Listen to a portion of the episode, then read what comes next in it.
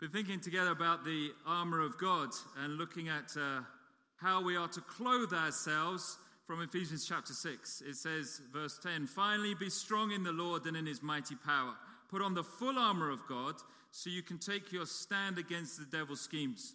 For our struggle is not against flesh and blood, but against the rulers, against the authorities, against the powers of this dark world, and against the spiritual forces of evil in the heavenly realms. Therefore, Put on the full armor of God, so that when the day of evil comes, you may be able to stand your ground, and after you have done everything, to stand. Stand firm then with the belt of truth buckled around your waist, with the breastplate of righteousness in place, and with your feet fitted with the readiness that comes from the gospel of peace. In addition to all this, take up the shield of faith with which you can extinguish all the flaming arrows of the evil one. Take the helmet of salvation and the sword of the Spirit, which is the word of God and pray in the Spirit on all occasions with all kinds of prayers and requests. With this in mind, be alert and always keep on praying for all the saints. Pray also for me that whenever I open my mouth, words may be given me so that I will fearlessly make known the mystery of the gospel, for which I am an ambassador in chains. Pray that I may declare it fearlessly as I should. Actually, those are not bad words for every preacher, are they? Pray also for me that whenever I open my mouth, words may be given me, so that I will fearlessly make known the mystery of the gospel. And Lord, we pray that today as we open your word, that you will give us your word and that we will hear the mysteries of the gospel again today, and that you will speak to each one of us in our situations, in our lives. And Lord, that we will hear directly from you through your word. Lord, our hearts, our minds, our spirits are open to you and to you alone. Speak to us, we pray, in the name of Christ. Amen. So we've looked together at the, the first three. It says, Stand firm then with the belt of truth. That's God's truth. So when we go into any situation, we have a choice. Are we going to listen to the truth that the world tells us, or ourselves even tell us, or are we going to listen to the real truth of what God says to us? That you are fearfully and wonderfully made, that you are beautiful, that I have a purpose for you and a plan for you, that I am going to bless you so that you may be a blessing. Are we listening to that kind of truth, or are we listening to the truth that so often we hear from other people that actually, you know what, I'm not any good, this, that, and the other? What truth do we listen to? And then we said you've got to have the breastplate of righteousness, a right relationship with Jesus Christ. The breastplate covers our heart, and the heart in the Bible is the core of who we are.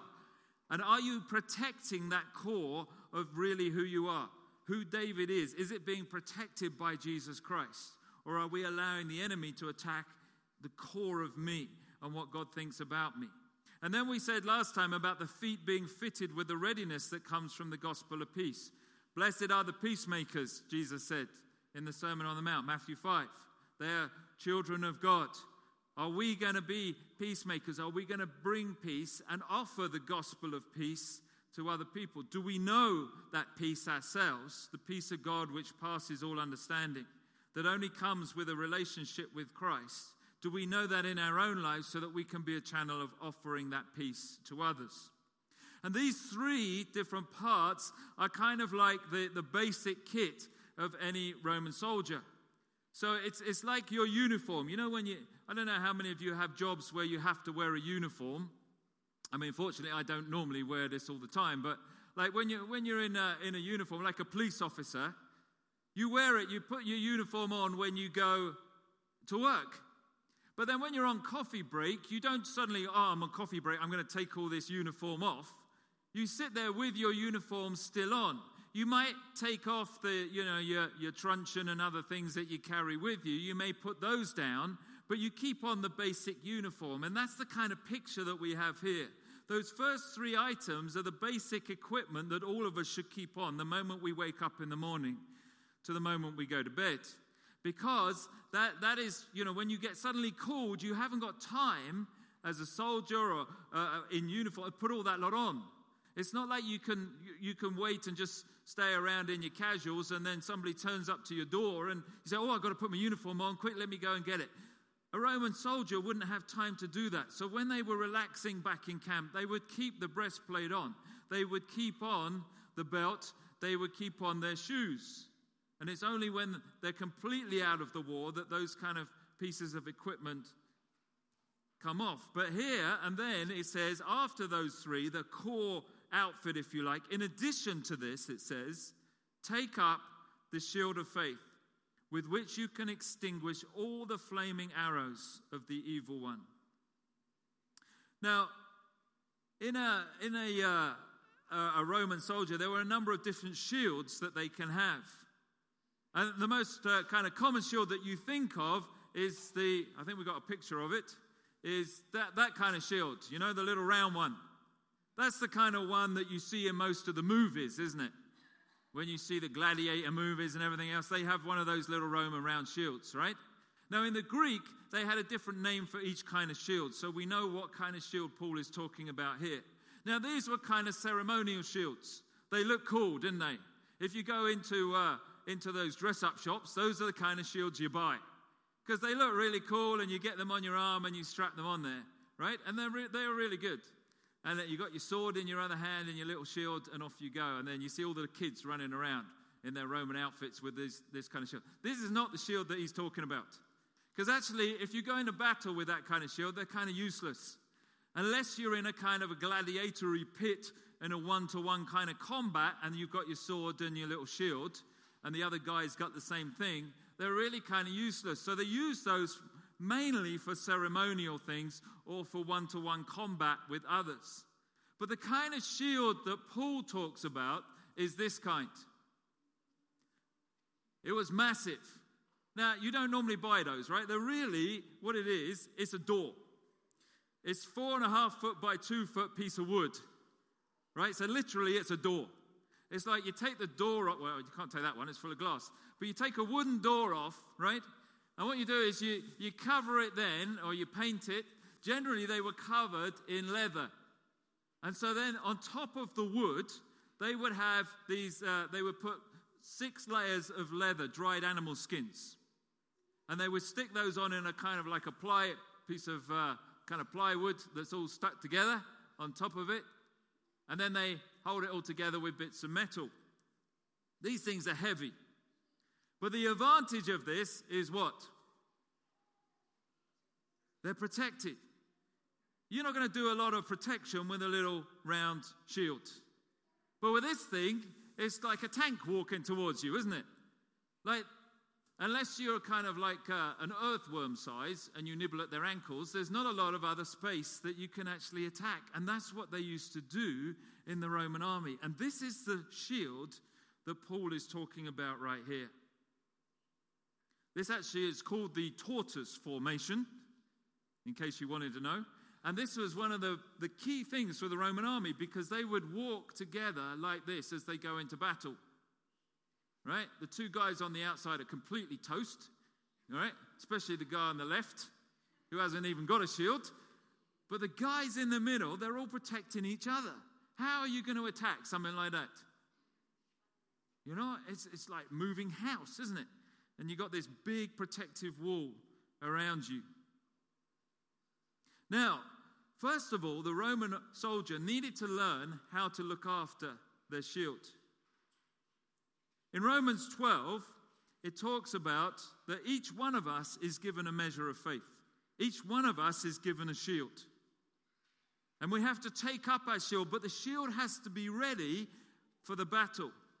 Now, I said to you that each of these shields were covered in leather. So you've got wood on the inside, then you've got leather on the outside. Now, leather is really good as long as it stays supple. If leather gets stiff and hard, you can just break it, it becomes brittle. And so every Roman soldier will be given a little bottle of oil. And every day when they wake up in the, in the morning, the first thing they would do is they get their oil and they rub it into their shield. If you do not do that, the shield becomes really brittle. The leather will be no good at all and it gives you no protection. But if they kept rubbing it in, it would become supple and soft and it gives it that rigidity and that hardness that can stop arrows and swords and goodness knows what else coming at it. And so they would have to do this every single day. They would get up, they would take their little bottle of oil, and they would wipe and clean and prepare their shield so that when the battles came, their shields were ready to extinguish all those arrows that were coming their way. Now, oil in the Bible is the Holy Spirit. And it's the same thing with us in a spiritual sense. We need to keep the Holy Spirit working in us and through us. And it's like just working that oil into that shield. If we want the shield of faith to be powerful, to be able to stop all the attacks of the enemy, we need to keep that flow of the Spirit working through us. Every day we need to invite God's Spirit to come in. It's like spending time oiling. It's like cleaning your shoes in the morning, you know, before you go out. You, you work them, you rub them, you clean them. And we say, Holy Spirit, come in, clean me, wash me, make me new, flow in me and through me today. Prepare me, get me ready for what lies ahead today. And then the second thing they would do prior to going into battle is that they would soak the whole thing in water so that the wood and the, the, uh, it would be covered, if you like, be dripping with water just before they go into battle. Now, water in the Bible, if you look in Ephesians 5:26, water is to do with the word of God. Look at 5:26. 5:25 Husbands love your wives. It's good advice. Just as Christ loved the church and gave himself up for her to make her holy, cleansing her by the washing with water through the word. Water and the word are tied together. The washing is through the word, the word of God. And we need to, just as the soldier would wash effectively, soak their, the uh, shield in water. And I'll talk about why in a moment. We need to wash ourselves in the word of God. And as we prepare, we wash ourselves, we continually allow God's word to flow in us and his spirit to flow in us. Then, when we go into battle with the shield of the spirit, then we are ready and we are confident. We need to learn to memorize the word of God. Remember Jesus, what did he do when he was in the wilderness? When the enemy came, when he started firing those arrows at him. How did he get out of that? He quoted the word of God. Why?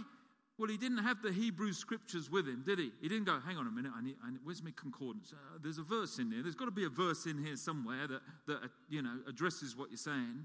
Jesus just knew it like this. He just had it there. He had the words in his heart, in his mouth, to be able to speak out. And we need to be the same. When the enemy attacks us, we need to be have at our fingertips going, you know what the word of God says? This is what it says. So we can quote the word of God to our enemy. That we can say, you know what? This is the real truth, not what you're telling me. Because God's word says this, and God's word is true. And that's why we need to learn God's word. It's too late when we're in battle and we forgot to wash our, our shield and the fiery arrows are coming over. Then it's too late. Then we're in trouble. We need to know God's word before we go into the battle so that when we're in the heat of the battle, when things are coming at us, we can claim God's word and say, This is what the word says. This is how God wants me to respond to these things that are coming my way. Now it says here, go back to Ephesians 6. It says, In addition to this, take up the shield of faith with which you can extinguish all the flaming arrows of the evil one. These arrows are going to come flying over. Now, there were three kinds of arrows that the people used in those days. There were just normal arrows that went flying through the air. And so the sky would go dark and all these hail of arrows would come down and they would lift, they would be in this kind of position so that when the arrows came down on top of them, they were all protected underneath. Because it's just like having a, a complete roof on top. There were also arrows which they lit in uh, before they, they dipped them in oil, the tops of it, and they lit them. And so they would have lighted arrows firing over. And of course, as they fire through or they fly through the air, what happens to the flame on the arrow? It gets brighter and brighter. So you see all these fiery darts, which is what he's talking about here, coming towards you. That's when you need to know that you have dipped it in oil and in, rather in water. because you're going to have bright balls of fire landing on top of you. At that moment, you don't want hard wood and brittle leather. You want supple leather that has been doused in water. Because what will happen when those arrows hit? The water will just put them out. And they won't be as, as deadly as they would otherwise be. The other kind of arrows, they had little vials tied to them of oil. So they would light them, fire them, and then when they landed, they would like explode. It was like throwing a little grenade or something. And again, if you had the water on your shield and you trust your shield, then you know that it's just gonna, you're gonna be safe underneath. But you need to do that preparation work before. And we need to do the same thing.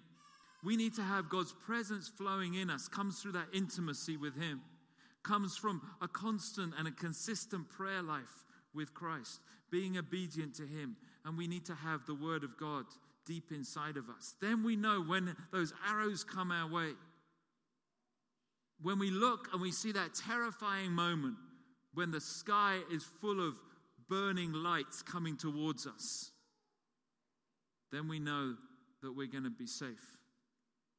Why? Because we have the shield of faith. And what does it say? It says, You can extinguish all the flaming arrows of the evil one. The Word of God says that there is no arrow that will be able to get through. Now, why not? Why not? Well, because the shield of faith is incredibly powerful. Turn over to 1 Peter chapter 1. 1 Peter chapter 1 verse 3, just a few books further on. It says, Praise be to the God and Father of our Lord Jesus Christ. In his great mercy, he has given you a new birth into a living hope through the resurrection of Jesus Christ from the dead, and into an inheritance that can never perish, spoil, or fade, kept in heaven for you. Now, listen to this who through faith are shielded by God's power until the coming of the salvation that is ready to be revealed in the last time. What's Peter saying here? He's saying that we are shielded. We are shielded by God, by God's power through faith. How do we know that this shield of faith will stand against all the arrows? Because it is imbibed with the power of God in it. It's not based on my faith in God, it's based on God's faith, on God's trust, on who God is. And it says in his word there in 1 Peter that it's got the power of God in that shield.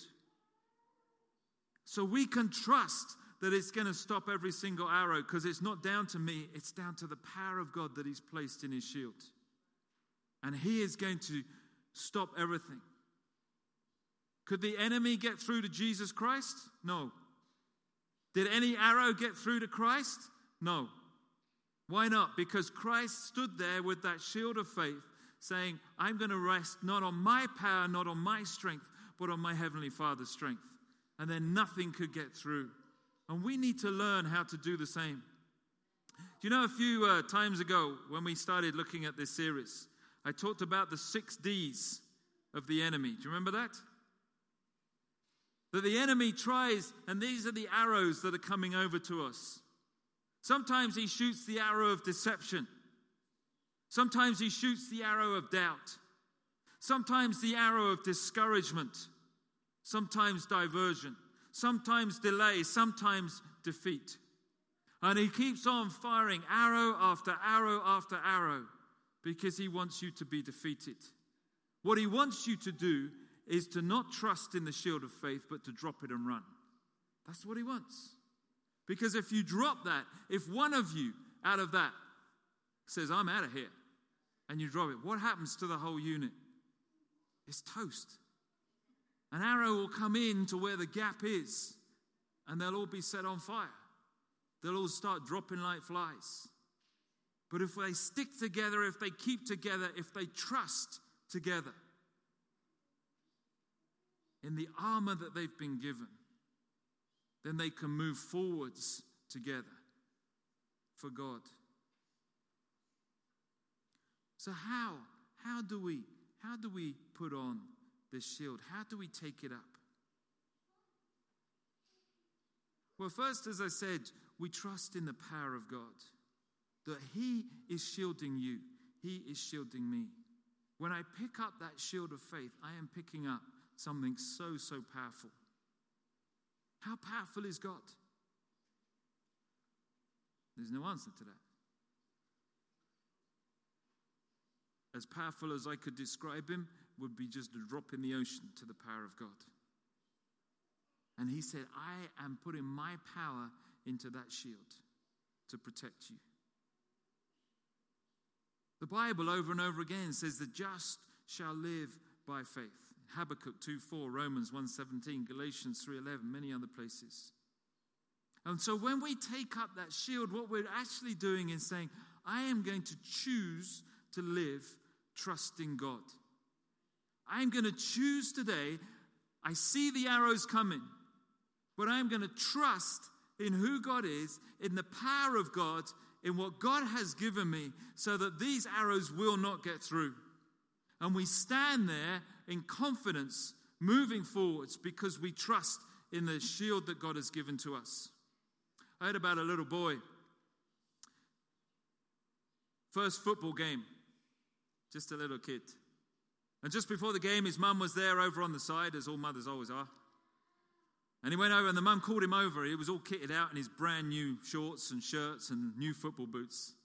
His mum called him over to give him a little bit of a, you know, just a little team talk, a little bit of a boost before he went on to play his first football game. And so his mum said, You're going to do really well. Just do your best, son. You're going to do really well. I'm so proud of you. You look so cute in all that outfit. It's going to be great. And the kid said to his mum, He said, Mum, I think we're going to lose the game today. And she said, what, what are you talking about? Think positive. Think positive. None of this negativity. Think positive. And the kid looked at his mum and he looked at the opposition. And he looked back at his mum and he said, All right, I'm positive we're going to lose the game today. that is not taking the shield of faith. The shield of faith says, you know what? I am positive that God has the power to extinguish every single arrow. I don't care what the well, I do care, but whatever the enemy sends my way, God's power is greater than that. And so we can stand there confident. How does it work in reality? You know, a number of uh, months ago, I was down in London. God gave another prophetic word about Trinity Church and the future of the church here. So, David, stand up. Oh, another word about the church. You know, as soon as you get those words about how what God is going to do in Trinity, how He's going to continue to bless Trinity, how this place is going to be bursting at the seams and full of people and all these things, the enemy gets an arrow and he aims it at you. And the arrow starts glowing brightly in the sky as it's coming your way. And through your mind goes, Are you sure you really understood that word correctly? This is just kind of wishful thinking. I mean, every minister wants the church to be full of people bursting at the seams. But did he really say that? Are you sure? And that fiery arrow comes over, and doubt comes in. Or he says, I think God wants something from you it's, it's, you're not doing it right. That's why you don't see it. You, you got to do something different. You're not doing what He wants you to do. Therefore, this is why not. If you just do this thing, if you just do what this one thing, then then maybe, maybe it'll happen. And so you start running after doing this thing, and then when it's that thing and nothing seems to change, you try something else, and you, oh well, if, if I just do this thing, then maybe I'll see what God promised me. Or if I just do this thing, I'll see what God promises me. And what happens is you get diverted away from what God really wants you to do, running after things that you think, if I can just fix this, then I'll get the breakthrough that's coming my way, and the arrow comes. Or maybe he sends another arrow and problems and disunity starts to come. And you get worn out because you're going, Lord, you promised me this. And look what's happening. I'm having to deal with these two people that have fallen out. And then, as soon as I've tried to sort that issue out, I have to run over here and deal with these two people that have fallen out over here. And this isn't going as it should be going, and this thing's not going. And then you get tired. And when you get tired, the next thing in the road is discouragement. And you go, Look, I'm just burning out here. I'm burning out. I'm working every hour trying to fix all these things to bring what you promised. And it's not happening. Maybe it's just not going to happen. And you get discouraged. Maybe, maybe it's not for me. Maybe it's for someone else later. Maybe it's true, but it's a hundred years down the road. And you get discouraged and you want to give up. And that arrow comes in. Or maybe it's like the other way around. And it says that arrow comes in and, and you allow it to come in and it says, Well, what's the rush? Just build carefully. You know, you keep getting told you need to take everyone with you. Everyone. You don't want to upset anyone in the church. This is the church. We don't go about upsetting people in church. You need to, you need to bring everyone with you. So you need to go at the pace of the slowest person because you don't want to lose one. Jesus said, even, didn't he? I haven't lost one, not one. So you can't go losing anybody. So, so wait until everybody is convinced that this is the right way before you do anything. And you actually stop. And you say, Well, it's not my, don't look at me, God. You know, it's not me. Is that, is that Mike Jones there? He's, he's not on board yet. I'm waiting for Mike. When Mike's on board, then I'll move to the next bit. But until, you know. And so we stop. And we don't go anywhere. And actually, we quite like that position of being stopped because nobody's upset with me. And we delay and delay and delay the things of God. And the arrow gets through. Or sometimes, sometimes you just think, you know what, it's never going to happen. And that voice inside just says, David, you're an idiot. You're just stupid. You're a dreamer. It's never going to happen. Look at the churches around you. You find me one church today that's bursting at the seams. It's not going to happen. Why would it happen here? It's not happening there. And they're even better than you are as a preacher and a pastor and everything else. Why would it happen here? It's not going to happen. And you give up. And you say, you know what? You're probably right. Let me go get a proper job and stop wasting my time. And the arrow gets in. That's what the enemy does. You hear the word, you accept the word, but then the arrows start coming. And when the arrows start coming, there is a tendency within each one of us to start focusing on the arrow instead of start trusting the shield. In each of those, we have a choice. What are we going to do? You see, it's the shield of faith. And faith is a choice. I heard about a missionary, John Paton, his name was. He was in the South China Seas, in some of those islands, translating the scriptures. And he found that in the local language there was no word for believe, which is quite a difficult thing then when you're trying to translate the scriptures. There was no word for trust, and there was no word for faith. So he's like, and how can I translate the scriptures? What can I use to translate about belief, about faith, about trust? He had no idea how he could convey that concept to them. And then one day, a messenger guy came and he was running full speed. And he, he came with a special uh, message from, for John from somewhere else. And he'd been running flat out, and he came there and his lungs were going, and he ran so fast that when he came in, he came in the stairs, he came into his place, and he just flopped down in the big chair that was there. And he said, It's so good to rest my weight in this chair. Let me catch my breath before I tell you the news. And John Paton said, You know what? I have my words for faith. Faith is resting your whole weight on God. It's just like flopping in that chair.